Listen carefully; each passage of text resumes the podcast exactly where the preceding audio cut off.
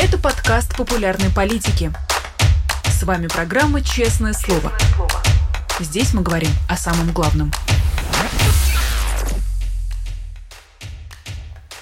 Друзья, всем здравствуйте! Вы смотрите канал «Популярная политика». Это программа «Честное слово». Сегодня его проведу я, Александр Макашенец, и э, моя гостья, или гость, как лучше. Ну. Я за гостью, я за феминитивы. Хорошо, тогда моя гостья Нинора Сибашвили, журналистка. Так да. Да. Хорошо. Спасибо большое, всем здравствуйте, всем добрый день. Да, Нино, здравствуйте. Здравствуй, а, Александр. А, друзья, ну я сразу хочу обратиться к нашим, в том числе, зрителям. Понятно, что мы с Нино коллеги, поэтому а, надеюсь, у нас будет такой неформальный а, разговор. Ну и Кроме того, задавайте свои вопросы в чате, делайте это максимально активно. Я буду внимательно за чатом следить, может быть, даже не но будет следить а, за чатом, если будет успевать отвечать на все а, вопросы. Короче, буду оперативно эти вопросы передавать для того, чтобы у нас не случился такой между собой. Я бы тоже хотела обратиться к нашим зрителям. Друзья, мы с вами в мое первое честное слово выяснили, что я ненавижу давать интервью. я, на самом деле, цель моего нахождения здесь очень простая, чтобы рассказать вам про новый выпуск программы «Есть вопрос» с гостем гостем, которого вы наверняка ожидали увидеть, э, моим собеседником, с юристом, уже политиком, можно сказать, политиком в полный рост, Марком Фейгиным. Друзья, если вы будете хорошо смотреть э, новые выпуски программы «Есть вопрос», я перестану появляться в качестве гостя честного слова и перестану мучить своих коллег, которые вынуждены изобретать, что же спросить у меня, о чем же интересно было бы со мной пообщаться следующие 40 минут, потому что мы немножечко опоздали, приносим за это извинения. Суть простая, друзья. Чем лучше вы смотрите смотрите программу «Есть вопрос», тем меньше я буду вас беспокоить в качестве гостя программы «Честное слово». Э, давайте попробуем договориться, что сегодня это последний случай, когда я сюда прихожу дополнительно вам рассказывать про программу «Есть вопрос», и вы и так будете смотреть замечательно все наши новые выпуски, и мы будем с вами встречаться или там, в этой программе прекрасной, или в «Честных словах», в которых я уже ведущая, а не гость. Извини, Саша. Так нет, все правильно, все правильно. Я рад, что ты сказал это как бы за сама. меня. Да, сама, что мне, мне, мне, я думал, как-то элегантно подвестись к тому, что мы, кроме того, что с тобой общаемся, еще и напоминаем. Кстати, классная кружка. Спасибо напоминаем, большое. А, напоминаем, что вышел новый выпуск программы «Есть вопрос» как раз с Марком Фейгиным. И я в лишний раз уже, так сказать, пользуюсь э, влиянием своим. Тоже напомню, друзья, как пройдете, посмотрите, поставьте лайк и так далее. Но я, Нино, сразу скажу, что я успел посмотреть не полностью интервью, посмотрел лишь До часть. какого места? Я посмотрел, э, вот сейчас скажу свой тайм-код, 32 минута. Ну, кстати, не сильно далеко продвинулся. Там интервью получилось да. довольно большим, больше двух часов, если я не ошибаюсь. Да, действительно, но я все, все не успел э, глянуть, тем не менее... Зря, зря, Александр. Зря. Вот, смотрите, не будьте как я, обязательно посмотрите Не будьте полностью. как Александр Макашенец. Но не выключая это честное слово, а как бы посмотрев честное слово, а потом перейдя к программе «Есть вопрос». Ну, я, знаешь, что хотел спросить? А, мне показалось, уже даже посмотрев эти 30 минут, что оно как-то сильнее отличалась по интонации, по, может быть, по манере твоего общения, по манере задавать вопросы от э, интервью с Миловым, э, с Владимиром Миловым, с Сергеем Гуриевым. А вот не могла бы ты чуть рассказать, может быть, были какие-то любопытные моменты в ходе простите, оговорилась, а, в ходе бэкстейдж... Я подниму. Да. Спасибо. Видите, форма импровизации некая происходит. Вот что такое, а, значит, опыт э, совместных... Сработанность. Сработанность, опыт да. совместных эфиров. Ну так вот, э, Сергеем Гуриевым э, было уже тоже интервью с Миловым, а это немного отличалось. Ты как-то по-другому настраивалась, какую-то иную стратегию выбирала? Это отличный вопрос, Александр. На самом деле, знаешь, мы никогда не вернемся в 2007, потому что сейчас 2024, и ровно так ни один гость не похож э, на другого. На самом деле, я уже говорила об этом в прошлом эфире. Извините, пожалуйста, все, кто будет возмущаться самоповтору, но что поделать. Э, на само интервью всегда влияет огромное количество факторов. Э, не только то, как ты готов, не только то, кто твой собеседник, но даже то, в каком вы оба настроении, насколько все слаженно работает, насколько хорошо подготовленная команда вам помогает. Да даже, в конце концов, иногда и от погоды зависит то, как пройдет разговор. Для меня, на самом деле, это было первое такое подобное интервью с Марком Фегином. Мы с ним несколько раз встречались, тоже не сказать, что мы с ним а, много где пересекались. Были некоторые прямые эфиры. В сумме, может быть, мы говорили там, полчаса до нашей такой встречи в Париже, где мы, собственно, записывали наше интервью. И а, в отличие, например, от Сергея Гуриева или Владимира Милова, с которым я и раньше встречалась в больших эфирах, как минимум вот 45-минутных, что называется, эфирный час мы с ними проводили и не раз для меня опыт общения с Марком Фейгином был скорее уникальный. Впервые у меня была возможность поговорить с человеком вот так вот лично, не ограничивая себя никак во времени. И, наверное, сначала была дистанция определенная которая, безусловно, есть, когда ты впервые разговариваешь с человеком. А, понятно, что с Владимиром Миловым или с Сергеем Гуриевым это другая дистанция, где-то она совсем небольшая. Кстати, Владимир Милов будет завтра в честном слове у меня в гостях, поэтому приходите, пожалуйста, обязательно. К вопросу о дистанции. Понятно, что с Владимиром Миловым эту дистанцию приходилось искусственно увеличивать, потому как мы с ним не раз встречались в самых разных форматах, а с Марком Фейгином эта дистанция изначально была довольно большая, ее приходилось сокращать, используя разные приемчики профессиональные. Поэтому мне кажется, что э, это сработало в данном случае, сработало скорее на руку, и получилось неплохо. Я редко хвалю свои интервью, чаще я себя критикую, но в случае с Марком Захаровичем, мне кажется, получилось довольно бодро, как раз необычно, интересно. А, Марк Фейгин э, не нуждается в лишних каких-то представлениях, не нуждается в лишней рекламе.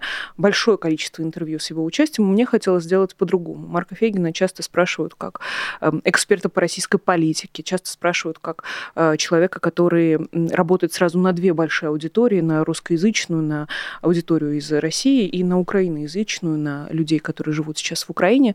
И его, безусловно, тоже спрашивают как эксперта по вот условно смежным темам, в первую очередь, конечно же, по войне. Мне хотелось сделать э, скорее личное интервью в том числе. Мне кажется, это у нас получилось. Там есть очень интересный блог про его детство, про его родителей. Не знаю, дошел ты до него или нет. Если нет, то очень советую это сделать после нашего с тобой разговора, Саш. В общем, мне кажется, что и баланс удалось соблюсти, и в качестве не потерять. Но это, конечно же, решайте нашим зрителям и подписчикам программы. Есть вопрос э, на популярной политике. А вот если говорить вообще про интервью, мне лично довольно понятно, как готовиться к интервью, ну или... Я видела. К, к, к выпуску. Ну, я не думал, что мы настолько будем приоткрывать, значит, э, то, что происходит за, за кадром. Ну нет, 45 э, минут – это понятный формат, это вроде как нетрудно. А когда речь про 2 или про 3 часа, это вообще как, намного сложнее? Да наоборот, на, на самом деле. Опять же, в отличие от э, в отличие от 45-минутных э, форматов, где ты, во-первых, не ограничен э, прямым эфиром, ты просто не можешь э, сидеть дольше, чем, чем позволяет тебе расписание. В таких больших форматах можно по-другому настроиться. У тебя будет несколько попыток раскрыть гостя. И, конечно, программа, которая подразумевает монтаж, она как будто бы чуть более маневренная, чем, например, единый блок, который ты должен выдать в прямом эфире. Поэтому в этом смысле, конечно, 45 минут легче, потому что просто 45 минут, по факту 45 минут, потому что 45, как известно, совсем не 2,5 часа. Но, с другой стороны, э, большие интервью требуют больше подготовки, конечно, и больших физических каких-то ресурсов. Честно скажу, что мы записывали сразу три интервью за два дня, и для меня физически это было очень тяжело. Э, и вообще огромная удача, что интервью с Марком Фейгином получилось, потому как э, я была после интервью с Сергеем Гуриевым, и мне казалось, что вот я все силы туда отдала, и надо было срочно восстанавливаться, срочно приходить в себя.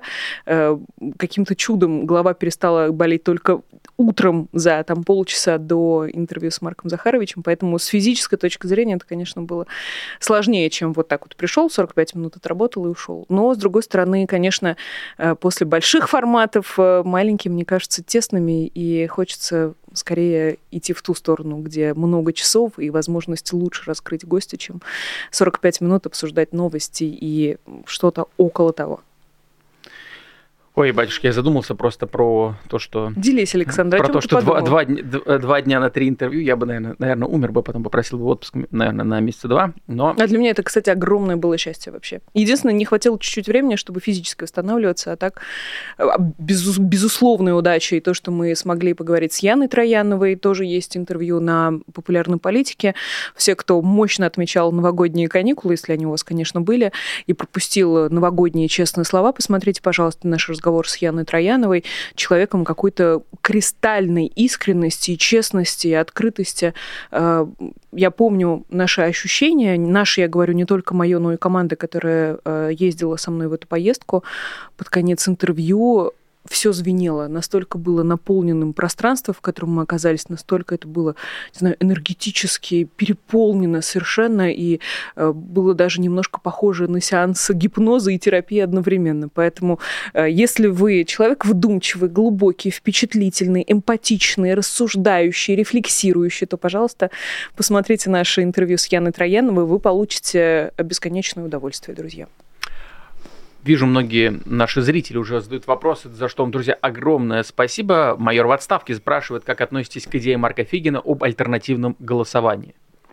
А, честно говоря, мне кажется, что все, что может привлечь к себе внимание, все идет на руку. Воспринимаю ее не слишком серьезно, а, потому как мне кажется, что если идея хорошая и удачная, она в какой-то момент начинает развивать себя сама. Вот иногда бывает, что ты пытаешься чем-то людей э, заразить какой-то идеей, какой-то мыслью, и не идет. И иногда бывает, что ты просто что-то в проброс скажешь, и идея уже шагает далеко от тебя, и ты не можешь никак за ней угнаться. Сама и... себя продает. Да, если это хорошая идея, то она в какой-то момент начнет сама себя продавать. Для меня именно вот это маркер. А, а так, э, почему бы и нет? Вдруг получится у Марка Захаровича, правда? Чем плохо будет? А объединение оппозиции это идея, О, которая Господи. сама себя продает или нет? Нет, конечно, нет. Нет? Она не продает, она крутится как волчок вокруг себя, понимаешь? Она э, гипнотизирует вот в своем вот этом хаотичном движении вокруг одной какой-то точки на очень небольшом, э, э, по очень небольшому э, диаметру. Это, конечно, может впечатлить и какой-то момент э, загипнотизировать, завладеть вниманием, но я бы не сказала, что это прямо куда-то далеко идущая идея. Она выглядит как э, приятная иллюзия и сказка, как попытка изобрести серебряную пулю, которая решила бы сразу за всех все проблемы одновременно. Просто одномоментно серебряная пуля пролетает э, через все наши с вами проблемы и трудности. Такого не бывает, к сожалению, и я абсолютно убеждена, что никакое объединение оппозиции э, не сможет быть той серебряной пулей, которую все вот так вот ждут. Я прекрасно понимаю эти ощущения, и приближаясь к второй годовщине э, чудовищной войны и приближаясь к какому-то там 20 какому-то году правления Владимира Путина, конечно, очень хочется каких-нибудь легких решений, легких ответов. А еще больше хочется, чтобы кто-то где-то собрался и все за нас сделал. Но этого, к сожалению, не бывает, только в сказках. Еще один вопрос от наших э, зрителей. Нино, а хотели бы вы взять интервью у Макаревича? При всем уважении к нему как собеседник, он просто катастрофа. Пишет не знаю, как зовут девушку, которая спросила, или мужчину. Ну, в общем, не успела записать, но вопрос такой. Э, я, честно говоря, эм, не хотела бы комментировать э, не работу своих коллег. Я понимаю, откуда возникает этот комментарий. Андрей Макаревич давал интервью также в рамках наших новогодних честных слов. Э, но вообще мне кажется, что в интервью, конечно, должен, должны хотеть говорить оба и ведущий должен хотеть задавать вопрос, и гость, что, наверное, в первую очередь более важно, должен хотеть отвечать на эти вопросы. Э, и если нет этого взаимного желания, то э, незачем соглашаться на этот разговор. Это такое мое мнение. Отвечу обтекаемо, хотя у Андрея Макаревича бывали, бывали очень хорошие э, интервью, очень хорошие разговоры в относительно недавнем прошлом. Вот у Михаила Козырева я его слушала, получилась совершенно замечательная программа. Но тут, мне кажется, тоже, как всегда, интервью — это огромное количество факторов, которые или работают, или не работают. И где-то случается магия, а где-то этой магии нет, поэтому, ну да, это сложно, это задача со звездочкой, я бы сказала. Вот, да, кстати, я знаю, обнаружил, что э, с Дмитрием Львовичем Быковым э, тоже часто это задача со звездочкой для э, многих э, интервьюеров, что не со всеми он э, там, хорошо общается. Я, когда первый раз записывал чест, мне сразу говорили, что, ну, нормально, все будет окей. И я действительно отлично поговорил, подумал, класс, супер. А, и Нинок мне отдельно рассказывал, значит, какие вопросы задавать, как лучше подходить и так далее. А потом я обнаружил, видел несколько интервью с Дмитрием Быковым, где он, в общем, довольно жестко сразу припечатывает э, человека, который задает вопрос. Конечно, э, Дмитрий Львович в этом смысле э, тоже, я бы не сказала, что какой-то универсальный, очень легкий спикер, но это объясняется сложностью и возможностью максимально глубоко рассмотреть максимальное количество тем. Дмитрий Львович э, гений, эрудит, э, бывший вундеркинд, кстати. В кого вырастают вундеркинды? Есть какое-нибудь слово? Вундер... В гению, Мэны? наверное. Не знаю, может Окей. быть. Я к тому, что Дмитрий Львович — это человек, который делится с тобой своим временем, своим вниманием, и нужно вот к той глубине, с которой он может э, э, разговаривать на самые разные темы, к этой глубине нужно относиться с уважением, безусловным, да. И нам с тобой, кстати, Саша, очень повезло, что Дмитрий Львович э, благосклонно к нам относится, и что вот он старается во время наших разговоров ни- ничуть не меньше, чем мы, а даже больше иногда. И большое ему, огромное ему за это спасибо. Э, Каждую пятницу на популярной политике, честное слово. Извините, я буду теперь стараться рекламировать. Меня же, собственно, за этим сюда и У нас позвали. капканы по, по всему эфиру расставлены для того, чтобы Да мы я так их разбрасываю в процессе разговора. Кстати, Patreon. А вот, кстати, смотрите, какая красивая иллюстрация, да. С одной стороны я, с другой Дмитрий Львович, прекрасный, потрясающий, любимый Дмитрий Быков, э, который с нами каждую неделю. Ты представляешь, каждую неделю, практически вот сколько существует популярная политика, Дмитрий Львович с нами. Это сколько надо иметь и внутренних сил, и желания с нами встречаться и разговаривать не только с нами. Мы-то кто? Мы просто проводники между э, Дмитрием Львовичем и нашими гостями. Это, представляешь, на самом деле какое-то огромное везение, что такой человек, как Дмитрий Быков, э, решился быть с нами и помогает нам продираться через э, очень трудное историческое время. И через конкуренцию, помимо прочего.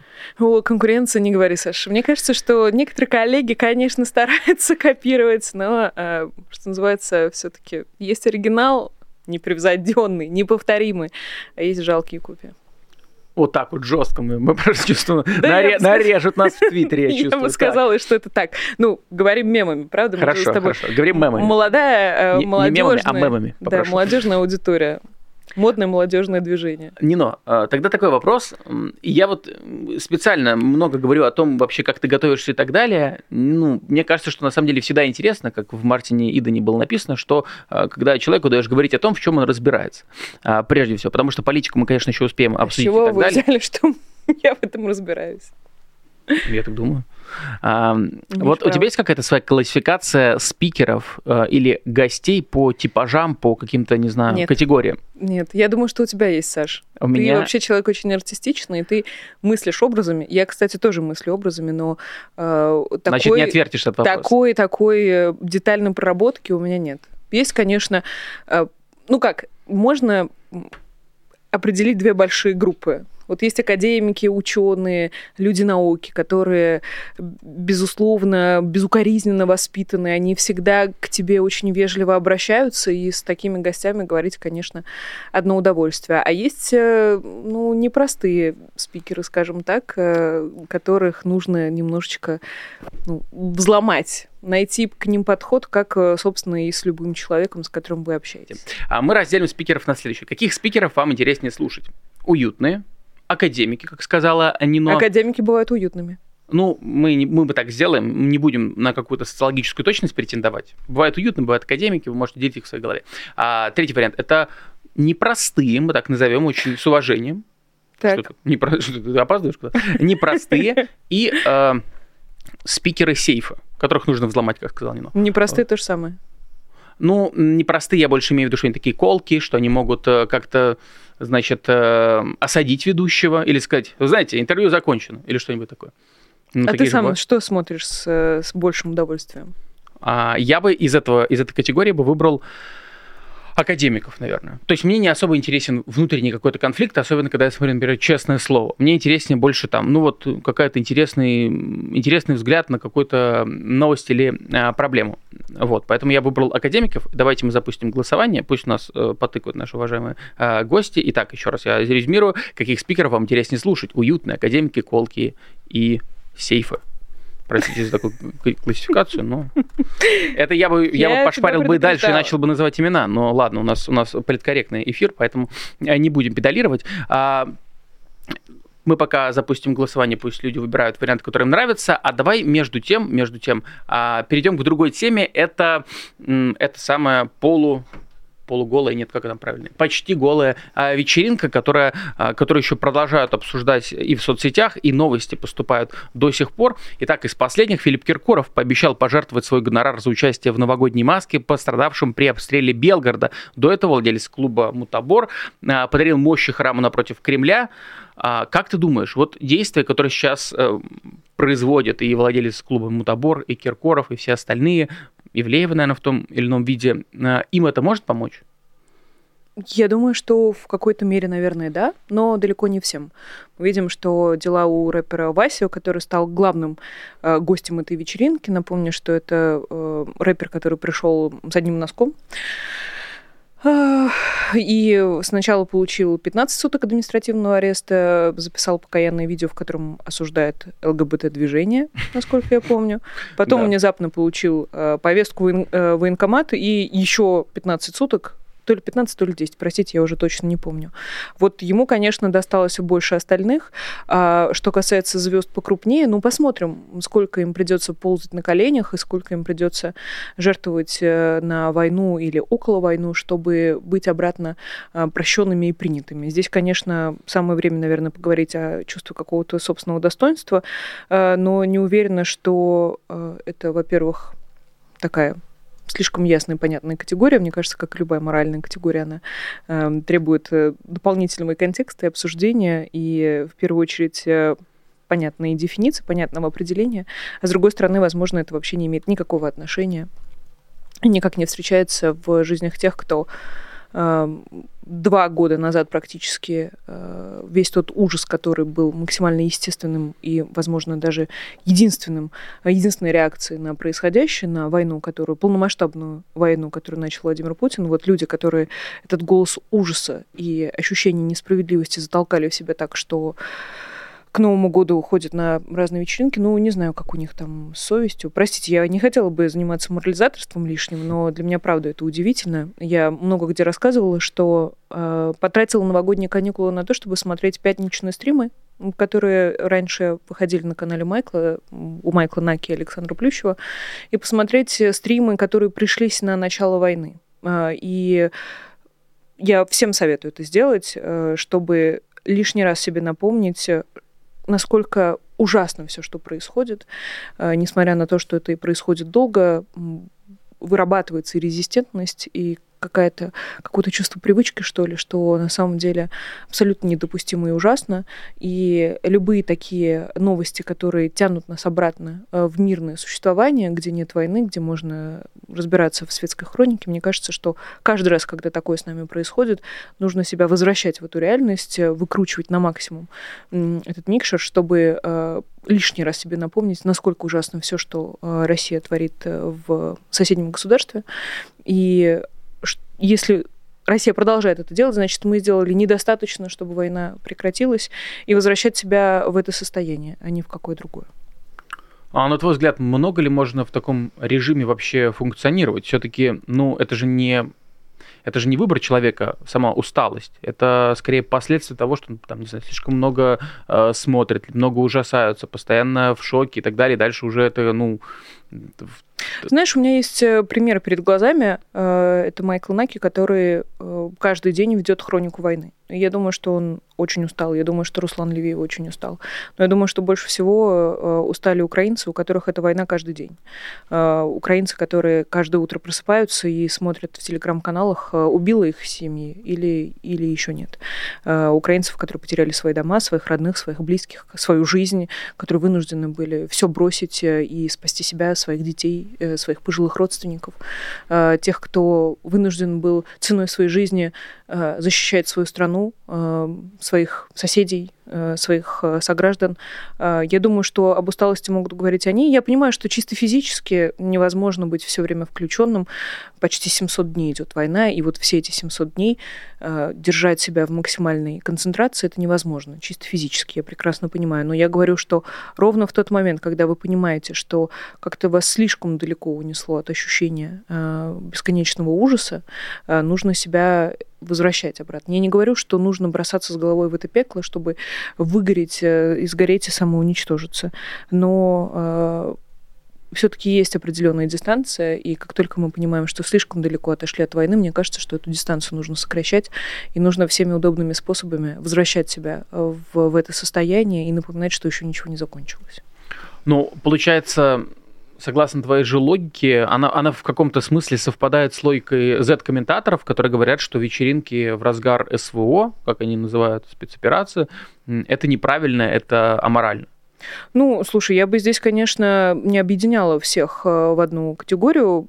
То, чем занимаются Z-телеграм-каналы, это людоедство и э, абсолютный какой-то ужас э, и бесконечный кошмар. Это самые настоящие э, людоеды. Я уже использовала это слово. Мне кажется, что оно э, максимально точно определяет э, их род деятельности. И в этом смысле мне совершенно все равно, к чему призывают Z-комментаторы. Они э, преступники э, возможно, чуть меньше, чем те, кто физически стоит и стреляет из, э, из самых разных орудий в сторону Украины по украинским солдатам, э, но я не готова э, как-то их воспринимать и анализировать как других людей. Всех остальных я бы сказала. Ну, я больше к тому, что вот с этой позиции ты, в принципе, согласна, что вечеринки в разгар войны это неправильно. Мне кажется, неправильно в разгар войны забывать, что идет война. Угу. Человек может ходить на вечеринки, но если он э, помнит, что идет война и делает все, что он может, чтобы эта война прекратилась, то тогда пусть он делает все, что угодно. Но если вся твоя жизнь это одна сплошная вечеринка, и ты живешь э, так, что ты не замечаешь того, что происходит у тебя за спиной или под носом, в зависимости от того, с какой стороны ты повернулся к происходящему, э, то это, конечно, мне кажется, ну, немного странным. Опять же, я ненавижу морализаторствовать, я последнее, чего мне хочется, это кого-то учить, как правильно делать, как правильно жить, но, ты знаешь, оно как-то само вырывается в прямом эфире, иногда такое бывает, когда Э, мысль опережает э, твою искусственную какую-то реакцию, когда ты думаешь, а стоит мне так говорить или нет. Вот то, что я сейчас говорю, оно выходит из меня раньше, чем я успеваю осознать, что я вообще-то произношу в эфире, но, ты знаешь, видимо, наболело настолько сильно, что ну, не получается искусственно это регулировать. Ну, мне кажется, это нормально. Я, в принципе, спрашиваю у тебя твое искреннее отношение, и оно, оно, такое. оно может быть каким, оно каким такое. угодно, да, в том плане. А, тем более ты там не политик, не человек, который претендует на какой-то, значит, э, эм, значит, силуэт, который будет моральным ориентиром для всех остальных. А, а вот тогда скажи, как, какие вообще ты эмоции испытываешь по отношению к участникам, а, которых сейчас э, наказали, ну, наверное, по меркам мира блогеров и исполнителей музыкальных довольно жестко наказали от Киркорова до Евлеевой. Э, я помню, этот вопрос много обсуждался, причем э, и с разными оппозиционными политиками, не только. Э, кто-то испытывал злорадство, кто-то брезгливость, кто-то жалость и рассказывал, что вот, так нельзя. Но я честно сейчас скажу, откровенно, и это может быть даже не в первую очередь связано с войной с этим контекстом военным, но я... Мне всегда неловко смотреть на людей, которые не могут нести ответственность за собственные поступки. Э, всегда неловко смотреть на людей, которые в последний момент пытаются вывернуться и рассказать, что все не так, и просто зашли не в ту дверь. Это просто выглядит стыдно немножко. Э, обращение Киркорова и вот это извинение, которое было записано предположительно в каком-то из кабинетов Государственной Думы, выглядит просто, ну, жалко. Жалко и стыдно. Жалко не в смысле господи, как жалко, а, ну, скорее что-то близкое к брезгливости, но опять же, честно говоря, не представляю, насколько непростыми выдались новогодние недели и дни для э, этих звезд, людей, привыкших э, считать себя элитой, и как резко их нагнули, и как, каким жестким оказалось это столкновение с реальностью. Я им, конечно же, не завидую, но жалости тоже не испытываю. А, ну, понимаешь, здесь хочется спросить, а вот они испытывали жалость, когда весь этот ужас начинался? Ну, не знаю. Вот в эту сторону я уходить не хочу, но я лично к ним э, никакого сожаления не испытываю. Что-то вот близкое к ну. Как-то, mm-hmm. ну, как-то ну, неловко, что взрослый человек э, вот так вот лебезит откровенно и вот так вот просит простить, умоляет кого? Кого умоляет? Вот, я тут согласен, у меня, в принципе, есть жалость к той же Ивлеевой, которая антивоенные посты писала, и вроде вот инфо а донатила. Мне как бы по-человечески ее жалко. Единственное, что вот во всей этой истории немножко как бы разочаровывает то, что не нашлось хотя бы одного человека, который скажет, да пошли вы в жопу, типа, вы вообще кто такие, чтобы меня судить, а хотя бы, ну, просто какой-то такой человеческий, человеческая реакция, вот, в этом смысле. Вот, наверное... Даже не человеческая, мне кажется, что это как раз возвращает нас к вопросу о чувстве, чувстве собственного достоинства. Можно тебя топтать и уничтожать, и ломать через колено или нельзя? И ну, грустно и жалко смотреть, как э, вроде бы взрослые люди, которые давно живут сами и самостоятельно и принимают самостоятельные решения, э, не могут э, постоять за себя. Просто хочется, опять же, ну как, я уже по второму кругу пошла, поэтому, Саш, давай пойдем немножко дальше. Да, да, конечно. А то нас заклинило как будто бы на этой теме, на этом разговоре. А, а да, ты я... можешь это проснять, я тебе скажу, когда мы будем заканчивать. Нас осталось 10 минут. Я, ко всему прочему, да, еще и пытаюсь починить э, ухо, которое у меня... Не, не надо, я тебе говорю, там ничего не будет интересного. Распятый. Но, а, между тем, давай последний вопрос по блоку, связанному с... А тебе самому интересно это обсуждать? Мне очень интересно. Вот честно, я скажу, что... Почему? Как ни парадоксально, но вот э, у меня действительно выработалась вот такая какая-то какая-то уст... не то чтобы усталость от войны, а просто я уже новости, связанные там с ударами и так далее, уже воспринимаю вообще без каких-либо эмоций за эти два года. Вот я советую тебе пересмотреть э, стримы начала войны. А я пересматривал периодически. Ну, то есть я не стримы пересматривал, а какие-то вот нарезки еще, которые тогда выходили, а просто для собственного интереса. Просто, знаешь, э, было ощущение, что мир рушится. Да, да, я помню отлично, я сам помню эту эмоцию. И этот мир не рухнул, и мы такие, а, ну ладно, а, Пойдем а. дальше. Угу. Просто возвращаясь к этим стримам, э, война началась в четверг. Стрим был в пятницу, в ночь с пятницы на субботу. И это было то самое время, когда шли разговоры о том, пойдет ли Киев. Угу. И в процессе, в прямом эфире э, приходили новости о десантных боях в столице Украины. Э, вызванивали украинского журналиста Матвея Гнопольского, который э, сидел, э, не помню где, но где-то близко то ли к подвалу, то ли к бомбоубежищу, и шли разговоры о том, падет Киев или нет. И то, что не произошло самого страшного, как будто бы мы после этого расслабились. И все то время, что прошло до сегодняшнего дня, конечно, были чудовищные, чернейшие страницы, и речь и про Бучу, и про Ирпень, и про э, все эти места, где э, было совершено огромное количество военных преступлений. Конечно, нас в какой-то момент к этой реальности опять возвращало, и вот нас затягивало в эту черную воронку. Но хочешь не хочешь, конечно, и психика адаптивная, и люди адаптивные, они не могут находиться все время в состоянии кошмара. И э, здесь уже наша ответственность и наша совесть должна нам подсказывать, как как правильно было бы себя вести. Опять же, никто из нас не святой, никто из нас не герой, кроме тех, кто с оружием в руках э, защищает э, свою семью, своих родных и близких и свою страну. Но, опять же, надо надо ценить и понимать, насколько в лучших условиях мы находимся, и э, понимать, что эти лучшие условия возлагают на нас дополнительную ответственность.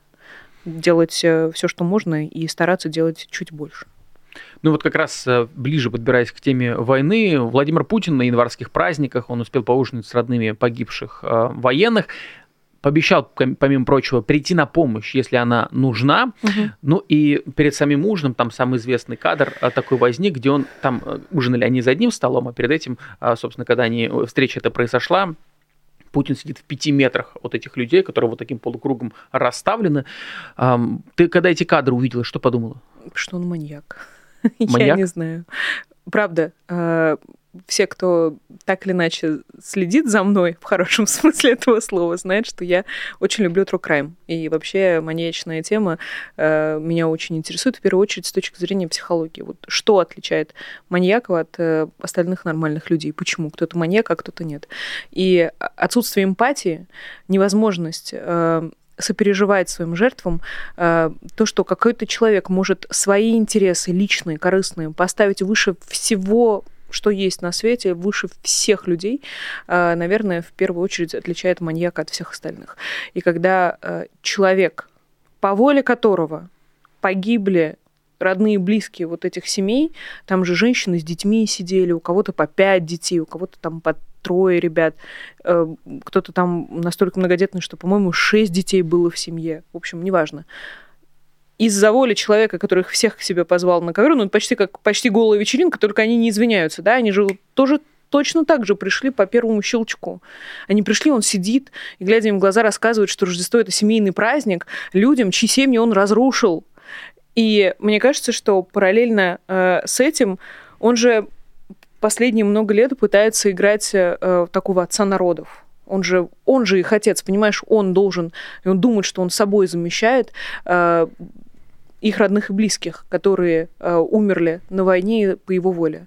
И опять же, каждый раз, когда мы говорим о мобилизованных ли, о контрактниках ли, о срочниках, ли, совершенно неважно. Срочниках, наверное, в меньшей степени, но о тех, кто э, оказался Э, с оружием в руках со стороны России в этой войне. Конечно, здесь нужно отдельно проговаривать, э, как эти люди оказались, зачем эти люди туда пошли, были ли среди, тех, э, были ли среди них тех, кто абсолютно искренне верит в, в эти пропагандистские идеи, распространяемые российским телевидением, путинским телевидением последние многие годы. Это разговор отдельно, очень сложный, очень длинный, мы сейчас вообще не про него. И вот он Владимир Путин, человек, по воле которой э, все эти люди погибли, сидит и рассказывает их родным и близким, что Рождество — это семейный праздник, как будто бы пытаясь собой заместить, собой вот эту дыру в их э, сердцах заделать.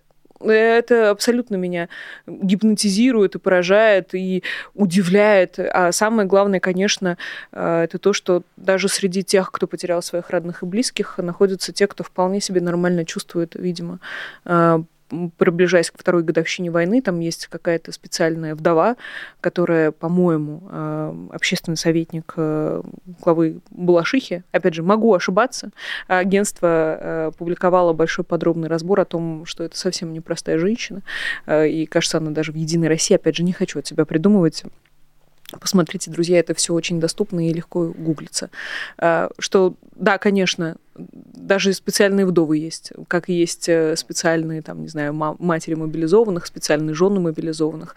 Вот эти нашествия злых двойников, э, оно встречается теперь не только в кремлевских кабинетах, как известно, но и вообще во всем, что есть в российской политике. Все, что, вот знаешь, э, есть нормальное движение, и тут же должно возникнуть, э, должны возникнуть злые двойники. Есть условно нормальные оппозиционеры, должны возникнуть злые двойники оппозиционеров. Есть жены мобилизованных, которые по своему какому-то искреннему желанию организовываются и объединяются, чтобы э, вытащить своих мужей обратно. Опять же, большую звездочку ставим, как они там оказались, мобилизованы и так далее, и так далее. Это вот сейчас не тема нашего разговора. И должны обязательно возникнуть вот эти злые э, двойники жен мобилизованных, которые делают э, и ведут себя так, как им подсказывают э, из администрации президента. В общем, меня это, конечно, впечатляет по-человечески невероятно. Ну, дальше уже политическую сторону вопроса лучше меня разложат наши замечательные гости, политики, политологи, экономисты и так далее. Да, я как раз параллельно загуглил Наталья Махонина, ее да, зовут. Она.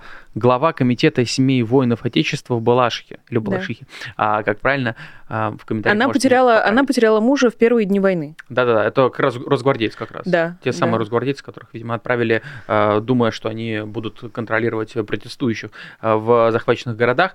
Ну вот, кстати, ты интересную мысль сказала. Я понял, что на что напоминает вот этот вот Путин, который сидит напротив убитых, собственно, им же убитых э, людей. Это напоминает, когда маньяки как раз пишут в какие-нибудь местные газеты или в полицию а, анонимные какие-то сообщения, что меня очень беспокоит, что на воле находится а, маньяк, вот Чикатило Нет, они делал. обычно, знаешь как, они обычно э, пишут в газеты, когда начинают видеть, как слава их э, ускользает, mm-hmm. когда журналист или полиция идет не в ту сторону, говорит, ну это же я, это я убила, это вот я, смотрите. Э, это скорее напоминает, когда маньяки сами себя ищут, когда они э, вступают в инициативные группы, патрулируют а, вот, улицы, да, да, да Э, есть, э, не знаю, отдельные маньяки, которые первыми выезжают на место преступления. Вот, например, ангарский маньяк Михаил Попков, он так угу. себя и вел. Он убивал, а потом сам же первым приезжал на место преступления и потом лишние свои следы э, подчищал. Ну, в общем, у меня есть две, два сценария, которые я могу тебе предложить в качестве, эм, в качестве Метафоры. Метафоры, да, к происходящему. Выбирай, какая тебе больше нравится. Ну да, обе, обе метафоры любопытны. Между тем, пользовательница Кеми пишет Бубочка, видимо, вспоминая о собачке Нино. Я вижу, Да. что вот есть преданные э, зрители, которые в том числе пришли поставить лайк, написать какой-нибудь приятный комментарий. Спасибо вам большое. Мне очень приятно, что вы меня поддерживаете. Нино, нам нужно завершать этот эфир. Я хочу последний вопрос задать. Э, Может быть, ты коротко него ответишь. А, Екатерина Шульман де- делилась версией, вот как раз эм, возвращаясь к этой картинке, где Путин сидит в пяти метрах от людей, а, что сейчас в окружении Путина уже нет тех, кто отвечают за хорошую глянцевую грамотную картинку, а есть только те, кто отвечают за безопасность. И Поэтому мы видим вот такие вот, ну, какие-то абсурдные и в то же время какие-то циничные фото, вроде того, что я в ка- качестве примера привел. Мне кажется, что это с Владимиром Путиным давно уже происходит на самом деле. Ну, вот это вымещение лояльных, э, точнее, профессиональных лояльными э, и всего во имя безопасности, это то, что, конечно, эм, характеризует режим э, Путина как мало что, и это человек помешанный на безопасности, на заговорах, э, на, на какой-то двойниках. определенной да, паранойи, на двойниках. Поэтому ничего удивительного, конечно, что когда стоит вопрос о безопасности, некогда думать о красоте картинки.